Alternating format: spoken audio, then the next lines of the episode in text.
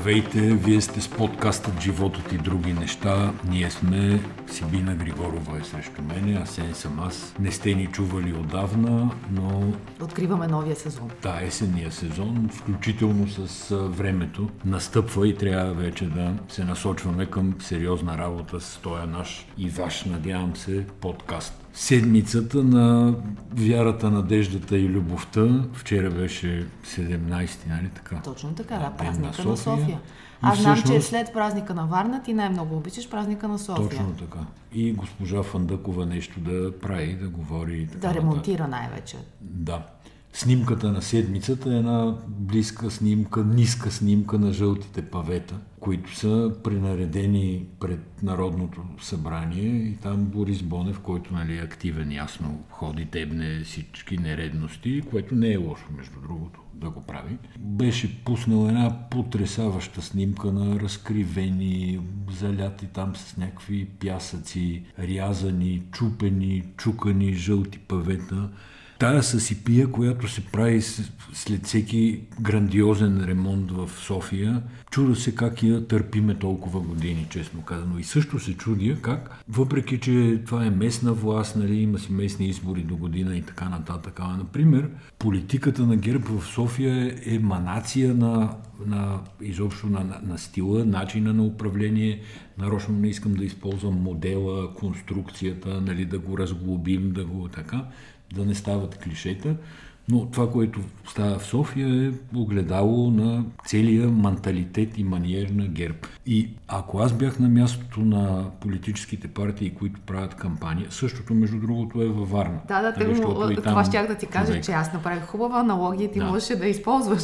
А, ако бях на мястото на предизборните щабове, щях да вкарам а, местната политика, конкретно на ГЕРБ, в цялата предизборна кампания. Защото там се виждат много неща, те са много близки до хората и много лесно се разбират.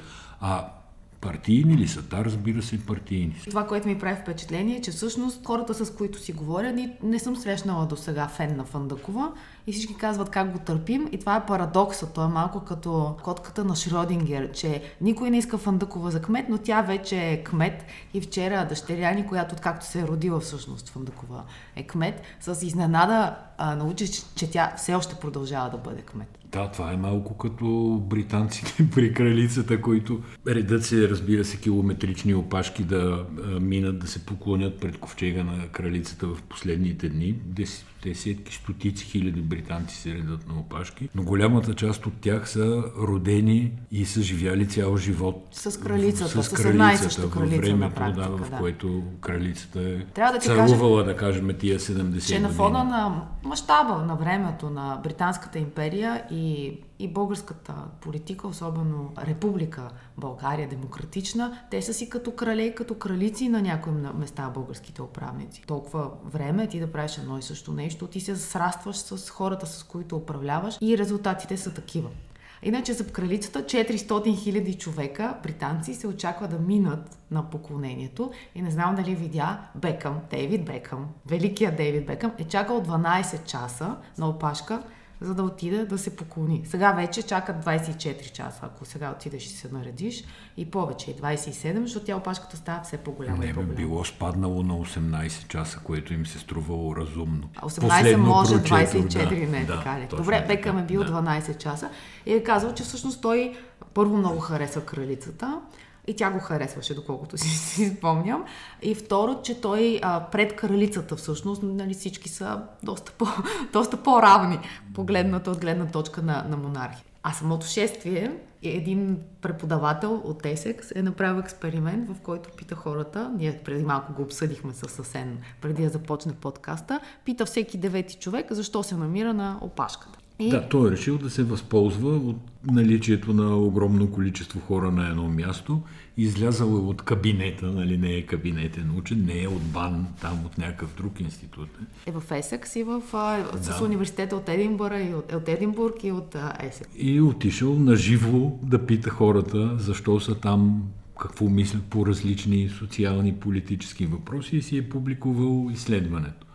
А извода, който е интересен е, че всъщност това не са любители на монархията, привърженици, а това са хора, които участват в едно историческо събитие, радват се на това да бъдат заедно, отиват да изкажат благодарност, а не да скърбят. Дава пример с погребението на принцеса Даяна, когато хората са страдали по принцеса по Даяна. Да. да, а сега поради факта, че те целия си живот са живяли с кралицата, те са благодарни за компанията, образно казано в кавички а, за всичко, което е направила, за символа, който е за тях. Това е, тя е държавата. И всъщност какво казва той? Казва, че това е представителна извадка. Първо, по възраст, пол, как се казва, благосъстояние, финансово да, състояние. Да? всичко, защото като се съберат толкова стотици хиляди хора на едно място, със сигурност ще има от най-различни обществени слоеве, политически разбирания и така нататък. А ние в Булевард България сме пуснали една доста интересна фотогалерия в снимки, която показва хората как как чакат. Има палатки, например, в които те могат да се поприберат малко. В смисъл, отиваш пред, преди, пред човека пред тебе, кажеш, извинявай, нали,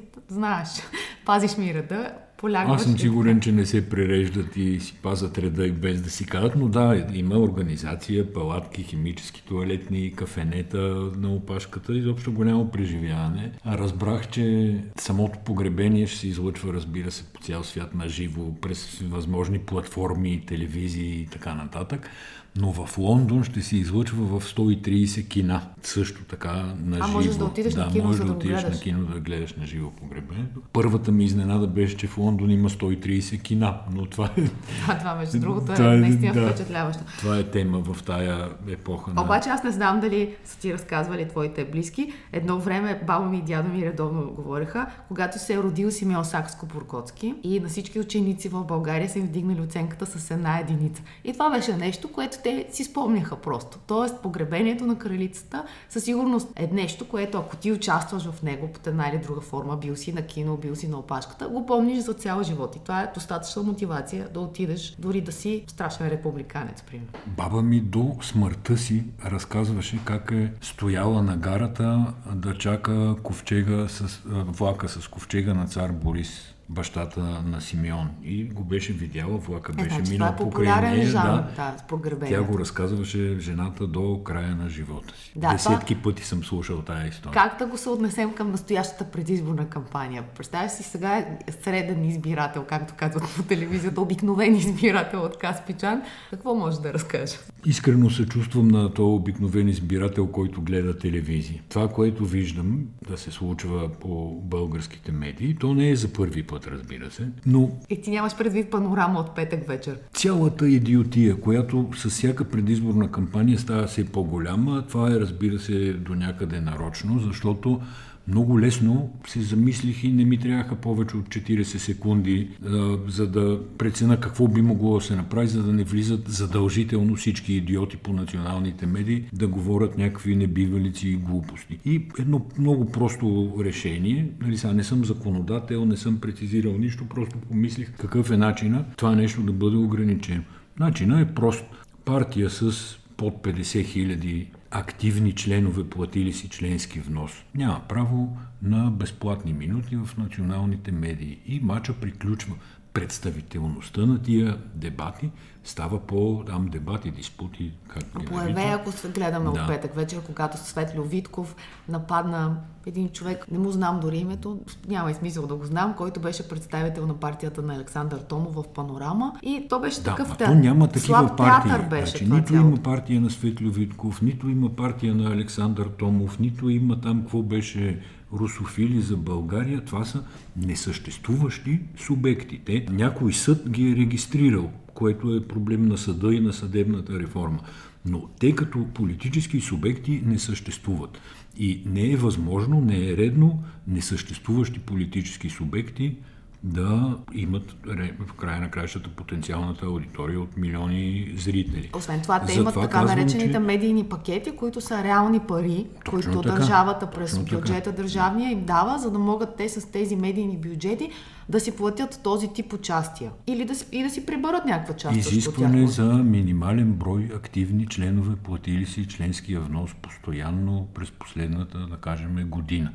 Да, защото Нещо 50 хиляди е трудно да, да събереш, дори по корпоративен начин, ако решиш. Трябва да си много голям бизнесмен български, за да успееш да събереш 50 хиляди човека и да водиш платиш. документация, трябва да ги имаш тия пари, нали, да са постъпвали при тебе парите от членския внос Да, и така това, нататък. трябва да извадиш някаква сума. И... Мога да не са 50, може да са 30, тук вече Но аз си мисля, че и критерии като социологическо изследване с всички условности, нали, които а, ние слагаме по отношение на тях, ако не те мери социологията, ако ти не излизаш, също защо да те дават по телевизията, в крайна сметка. Няма също причина. за да започне да те мери социологията. Но това са, така да, е, това беше в кръга на шегата. Това мисля за конкретните дебати в предизборната кампания. Иначе, как върви предизборната кампания? Според мен споменатите от тебе социолози, които публикуват изследвания, нали, да не ги цитирам, не искам, защото не смятам, че са нито добросъвестно направени, нито че са валидни към... Тоест, това, което се изследва към днешна дата, няма да е валидно към 2 октомври, когато са изборите. Искаш да кажеш моментната снимка? Да, няма. моментната снимка ще се промени.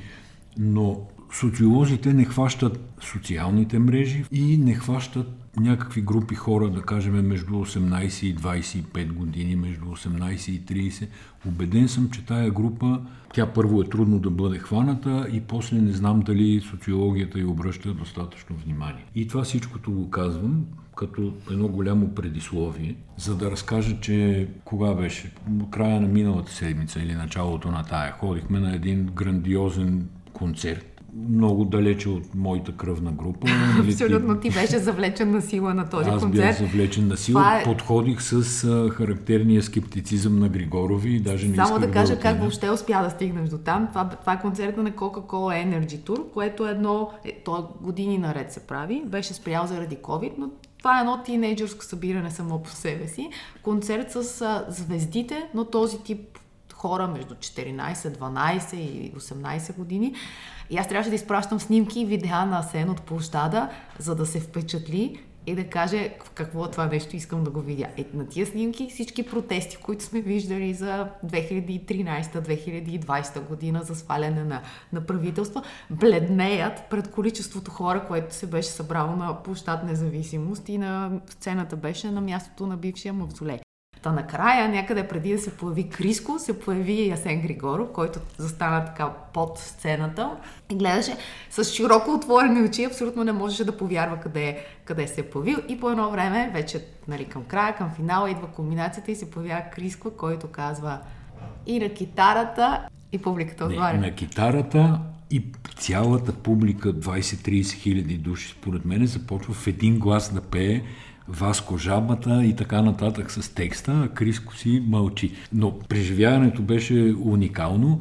Те не пеят Васко жабата, защото са някакви фенове на чалгата. То не е и съвсем чалга това Васко жабата. Това жанрово друг път може да се говори или да, изобщо дори да не се говори. А, хората го пееха с ирония, самоирония, забавление, но а, текста се знаеше удивително добре от цялата тая огромна маса деца. От друга страна, аз Да. вчера се опитах да разкажа ето тази същата случка на мои приятели и да ме питаха кой е Васко жабата. И това е парадоксално, защото живеем в свят, в който има несвързани територии, не са свързани всички точки. Тоест, от една страна, ако ти живееш много във Фейсбук, ако си видял всички мемета с Цеца Мецата и Васко Жабата и смяташ, че целият свят, едва ли не, тук на Балканите всички знаят за Васко Жабата. И после, ако не си такъв, ако не влизаш много в социалните медии, ако си живееш своя живот и питаш кой е Васко Жабата. И тогава ми беше много трудно да обясня, че има една група, която в Сърбия, в сръбския TikTok е станала много популярна и опитвайки се да го обясням и се стори толкова нелепо, че спрях. Да, но да се върна на предизборната кампания и социологията. Е, тия деца, съм убеден, че партиите не подозират за тяхното съществуване, не търсят подходи да ги по някакъв начин да ги пипнат. А този Криско, когато разбира се нито една негова песен не съм слушал и продължавам да не съм слушал освен, Всички ги пееха. освен това парчето, но той е човек, а, го оценявам високо, той е истинско явление. Той владееше аудиторията по някакъв начин, по който а, не съм виждал, не да знам, Роджер Уотърс, Пинк Флойд и нещо подобно. Това е една еуфорична мощ, една еуфорична сила, която мога да обърне жълтите павета на Фандакова. Между другото и, И македон... да ги пренареди по, по по-добър начин. а, и македонските рапъри никак не бяха лоши. И там имаше политици... политически, и там имаше политически шеги. Точно така беше, да. Което също беше готино. Тоест, тези хора не са... Айде, България и Македония заедно. И всички викат, вау, да, никой не вика сега Ма Каракачанов там, какво беше? ВМРО, ДП, Слави МНЕ. Трифонов. Македония, Да. как никой, щеше? никой, тия всичките деца, като чуха България и Македония заедно, избухва радост. Ама и друга това беше са мисълта. наистина различни с- светове. че тези хора имат отношение към живота, към обществото и според мен е крайно време хората на 16 да започнат да гласуват. Защото хората на 16 могат да работят в, щях да кажа, IT компания, което е истина, наистина могат да работят тук и там и ги взимат, но могат да работят на, в целия туристически а, бранш, ги взимат от 16 години. Могат да монтират видеа на топ качество. Много неща могат да правят. В спорта на 16 Мога са да ти дам най-простия аргумент. След като 90 годишни могат да гласуват, според мен и 16 годишни могат да гласуват. Добре, законодателно. Ако искаш, мога да а, развия тая теза, но мисля, че всеки, който ни служа, Мисля, че да, се разбра. ще, се, ще ме разбере и ще се Така че аз всъщност все по-често започвам да се замислям дали не трябва да се свали границата избирателната, защото първо, че ние в последните години, занимавайки се с медиите, установихме, че хората от ранна възраст започват да имат политическо мнение и отношение. Те хора по-трудно ще ги купиш за 50 лева, защото някакси нали, пред тях е бъдещето. А, затова според мен е тотално грешно говоренето Айде, няма да го казвам, че е предизборна кампания. Ще да кажа нещо за вдигането на пенсиите, обаче това е друга тема, но можем за Ицо Хазарта да кажем. Е, Ицо, между другото, като се връщахме от въпросния концерт там с Криско и македонците и всякакви подобни, си говорихме по пътя, че то Криско къде спи, казах аз, когато видях, не Криско, извинявай, то Ицо Хазарта къде спи, когато видях какво прави хри, този. Обърках ги, Ицо Христо, разбрахте ме. Значи, Хазарта спи на фона на това, което видях от Криско. И два дена по-късно Депутата Христо. депутата Христо излиза парче. Да. Което парче е много яко, разбира се. Тоест, Това- не, не се разбира, не, Както но е някой беше много написал яко. във Фейсбук, това е най-добрият политически анализ, който Точно сме чували. да кажа, да. да, който сме чували за последния парламент. Майтапа е, че пак на фона на това, което видяхме, Ицо Хазарта ми се вижда направо пенсионер. Ама Ицо Хазарта ми е над 40 години. Тоест, ти ако сравняваш 18 годишните там на площада, заедно с Ицо Хазарта, те са по две. Като, тоест, феновете на Хазарта са по две. Интересно То е ми е да поколение. разбера, сигурно никога няма да разбера, но интересно да разбера каква е всъщност аудиторията, която се радва е на тая песен на Ицо Хазарта. Ими, хората над 35, да ми кажа. Айде, над 30. Така си мисля. Да, защото все пак текстът е доста ангажиращ и ангажиран. То е сложен първо за разбиране, според мен. Трябва да Трябва си... да имаш политическа култура, за да го разбереш. Точно така, до- трябва някъде. доста бекграунд. Но пък трябва да кажем, че това е най-доброто нещо от кампанията на Продължаваме промяната. Ми не само от всички кампании, които текат. Между другото, смятам, че кампаниите текат нормално. Тоест, Ами, изключваме да, това зловещо мъпет шоу по телевизиите и по БНР, доколкото разбирам, тече нещо подобно. Партиите си Говориме за големите партии, нали не тия. Ходят си из страната, срещат се с избиратели, правят, струват. Така се прави по време на кампания. Тоест нищо ненормално. Сега, ако трябва вече за посланията да говорим, Ама не, има нещо, Това е което... един друг разговор. Ако мога така, една скоба, ако мога нещо сериозно да кажа, това е, прави изключително голямо впечатление как ГЕРБ играят с две бойни команди. Едната са тези, които ходят по дебатите и нещо говорят критично срещу последното правителство и възхваляващо Бойко Борисов, разбира се. Обаче другата, скритата кампания, това е, че всъщност цялата мръсна работа на ГЕРБ се прави от Възраждане. Възраждане преследват Продължаваме промяната, с едни хора тип провокатори, които казват, ние сме на живо в Фейсбука на Възраждане, Да, а Кирил вие защо Петков не направихте нищо за внимание, пчелите, да. господин Кирил Петков, пчелите, Да. пчелите умряха, те умряха по цял свят, нали, не случайно има кампании за пчелите на MasterCard и се усъновяват кошери, но няма, може би, събитие, където да отидат а, от продължаваме промяната и да няма някой, който да им, да им прати много поздрави. Та, според мен това е пълна синергия между, между двете формации, така че ГЕРБ да останат чисти, те да си водят политическа кампания, а Възраждане да свършат мръсната работа. Може би да направим прогноза Сене за резултатите. Моментна снимка на база на някаква дигитална метрика. Аз не мога да направя прогноза за резултатите. Мога да кажа, че Възраждане могат да изиграят ролята или една от ролите, които евентуално им е отредена, е да играят а, при съдружна партия на ГЕРБ, както играеха преди това Валери Волен, Симеоне, Волен Сидоров с да, златния пръст. Волен Каракачанов. Това ще Да. бъде възраждане, ако влезе с процента, който социолозите предвиждат сега. И Борисов ще успокоява европейските партньори, че нали, той ги владее тия неща, нищо, че те са такива проруски националисти. Борисов е големия успокоител, ще ги успокоява, той ще... Така. Той е цирк, който е игран последните реално 8 години, второто и третото правителство на Борисов по този начин се държаха. И тук стигаме до къде? Ами до Манфред Вебер, до който Манфред се... Вебер. Този според мен е влюбен в Бойко Борисов. Ма любов истинска. Истинска нали? Физическа любов, тече да. такава. Истинска с любов. Хормони. А, ходи, той идва в България да го хвали, хвали го където седне и където стане.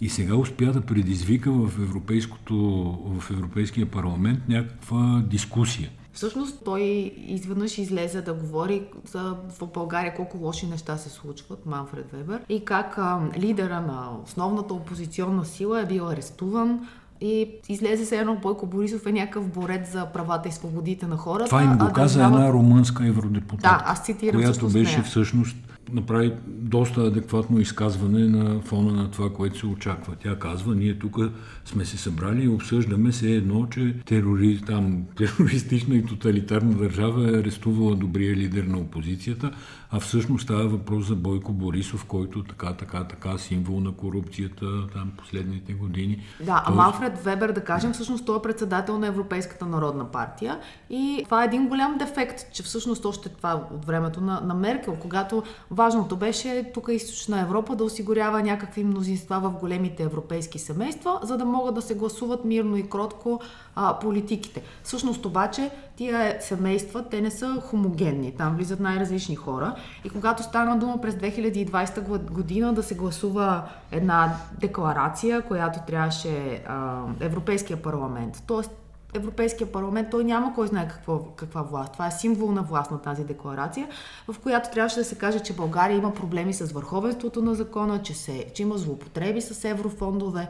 Тогава вървяха скандалите с къщи за тъщи, с европейски пари по програмата за селските райони. Тогава Европейската народна партия всъщност не гласува за тази, за тази резолюция. И тази румънка припомни всичко това на, на Манфред Вебер, но а, дебата беше, имаше мижев интерес към него. Много. И, и сякаш този по-скоро се, из, се поизложи малко Манфред Вебер, отколкото да... И ми гледам, че сме писали, че са го освиркали. Явно са го освиркали. Не, то като цяло това е а, грозен цирк и доста такъв нелеп опит да се пере Бойко Борисов, който между другото не знам защо се е копчил. Да бъде изпран ли?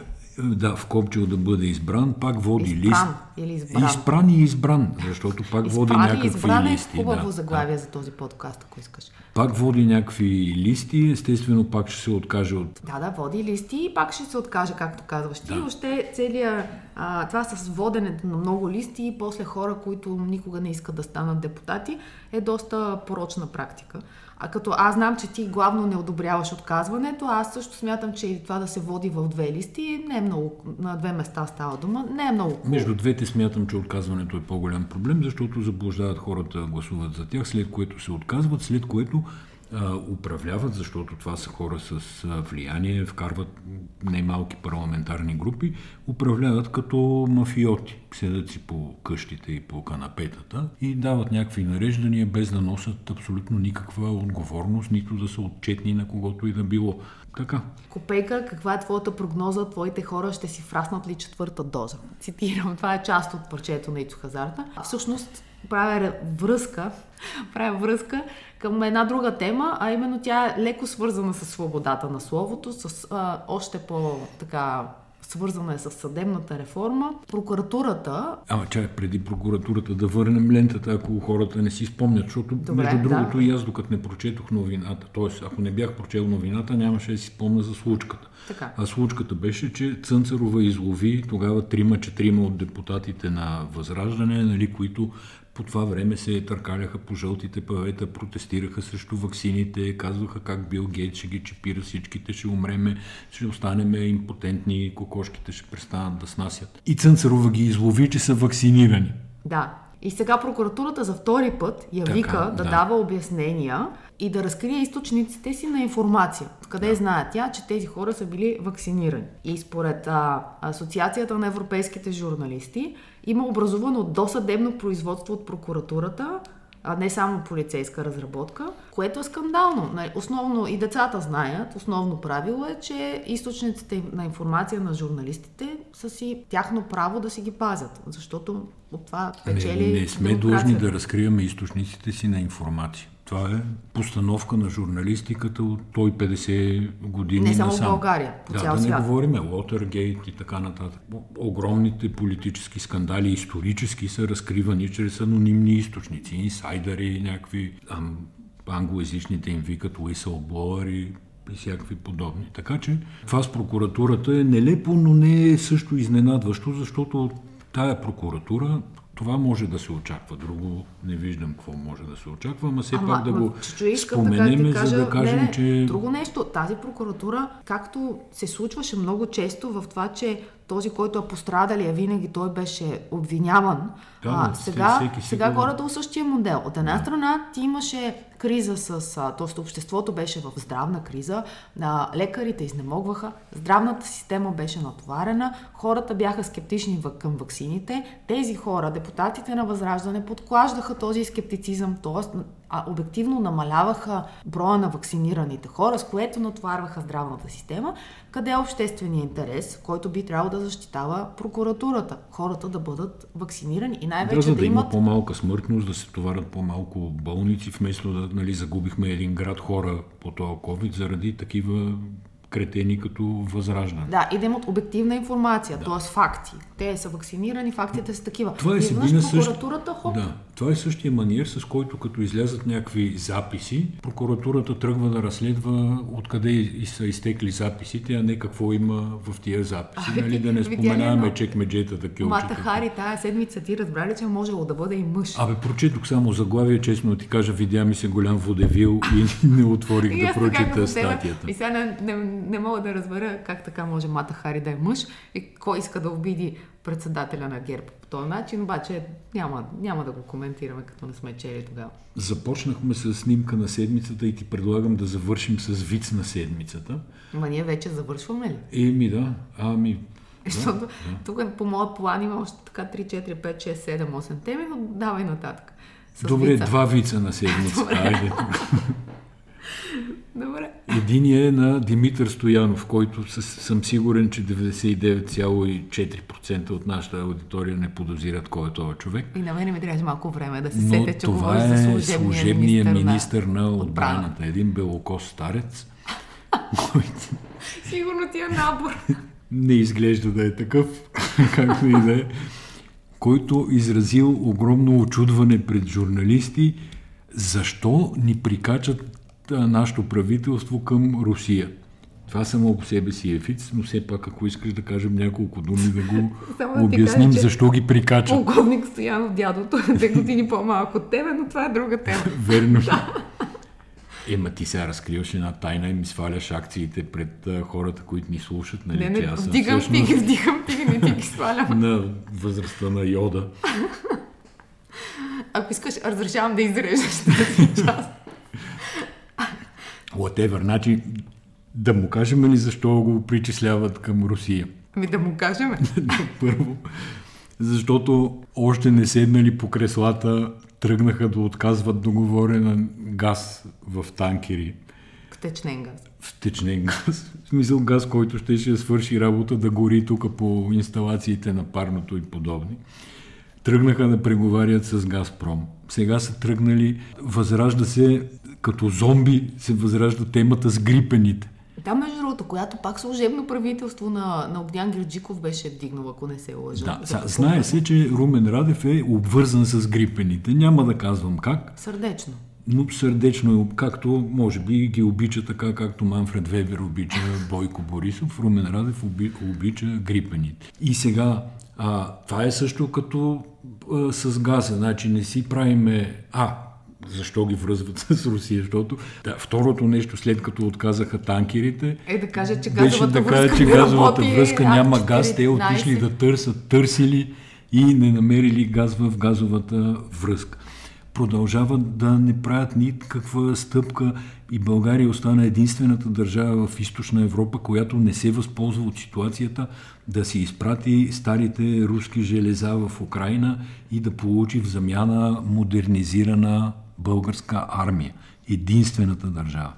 И сега да се върна за грипени. Чакай, мога да довърша. Освен това решиха да напишат писмо до Европейската комисия, че това украинско зърно, което минава тук през България, много им пречи. Много пречи. Това е втория вид. Но чакай а, да, е... да свършим с първия сега. Така. И през всичките тия години, нещо, което всичките тия имам предвид последните две-три, нещо, което не се говори, някакси журналистиката не успява да го дигне като тема, е, че тия прочути F-16, дето не идват. Те за да дойдат, трябва да има къде да кацнат, как да бъдат обслужени радар, назем, радари, наземно опознавателни системи и подобни. Тая инфраструктурната част трябва да свърши България. Тя върши ли я? А, върши я така, както Бойко Борисов строеше газовата връзка. Или както Богданка Фандукова ремонтира да, жълтите бъбки. Бавно, бавно се върши. И една от причините за забавянето на тия F-16 или за взимането на други F-16 под найем, да кажем, втора ръка и така нататък, е това, че нали, ние, както обикновено в а, въоръжаването, много искаме да се модернизираме, но нямаме желание. Защото Русия, дето ги прикачат тия, има желание българската армия да не се модернизира.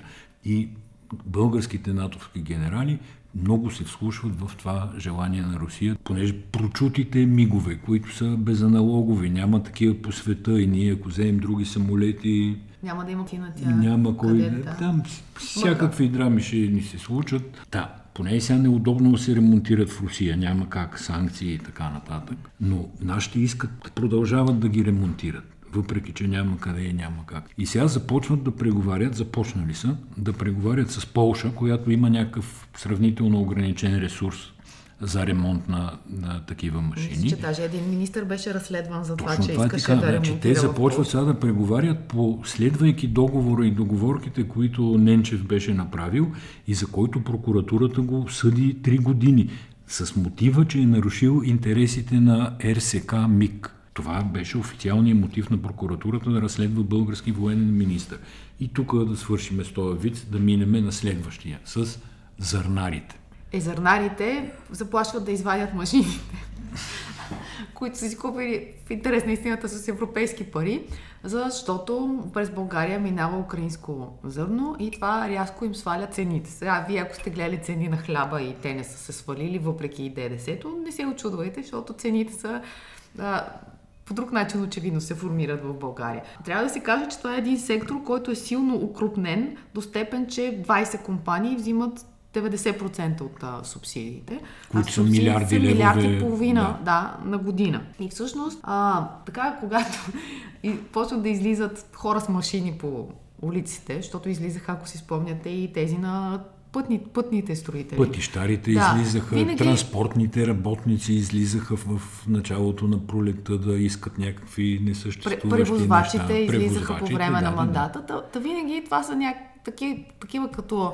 а, мажоретките, бек вокалите на някакви политически точно интереси. Така, точно така. И сега зърнарите, за които между другото се знае, че карат най-скъпите коли в България. Има едни братя зърнари, които си поръчвали някакви супер специални бентлита. Легенди се носят, да не ви разказвам тук за какво става дума, но е разточителство в а, голяма... В личен план, така, обаче. Да, в, в личен план, разбира се.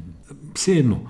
Въпросът е, че тия хора а, излязаха уж да протестират срещу украинското зърно, но всъщност поставиха някакси неусетно въпросите за шистовия газ. Защото започват да излизат сега разни проучвания, разбира се, на базата на научно обосновани предположения, защото иначе са забранени проучванията, че България е една от държавите в Европа с най-сериозни залежи на шистов газ. И за техен ужас и за сведения на наши колеги, които евентуално ни слушат и не отварят изобщо това въпрос, да им кажа, че според тези проучвания залежите на шистов газ в България далеч не са само в Златна Добруджа, където ще отровим жито. А те са в почти цялата Дунавска равнина и една много голяма част има в северо-западна България, където няма жито, няма бизнес. Известна като северо-западна Северо-западна България. България. Казвам го просто да се има предвид. Добре, маркираме че... тема. Да. А тук сега може би е много логично да кажем за основателя на Патагония, който си подари компанията на благотворителен фонд, който ще опазва околната среда. Но това предполагам всички са го прочели и то няма много какво да се каже. Патагония е една от компаниите, която винаги се е маркетирала като обичаща природата. Имаше една рекламна кампания, в която на новите им якета пишеше не купувай това яке, ако не ти трябва. Тоест срещу свръхконсумацията. Основателя, той е бивш алпинист, т.е. свързан с природата с планината, с спорта. В началото е произвеждал съвсем други планинарски съоръжения. Котки. Котки, да.